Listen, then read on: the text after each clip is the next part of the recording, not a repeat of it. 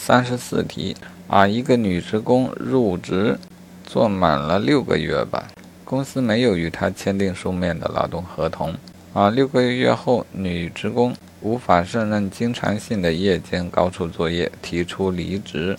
经公司同意，双方办理了工资结算的手续。好，当啊单问该公司是否需要向她支付经济补偿金。啊，答案是不需要啊，因为这属于双方协商同意的离职。好，补偿金的条款其实相当的复杂，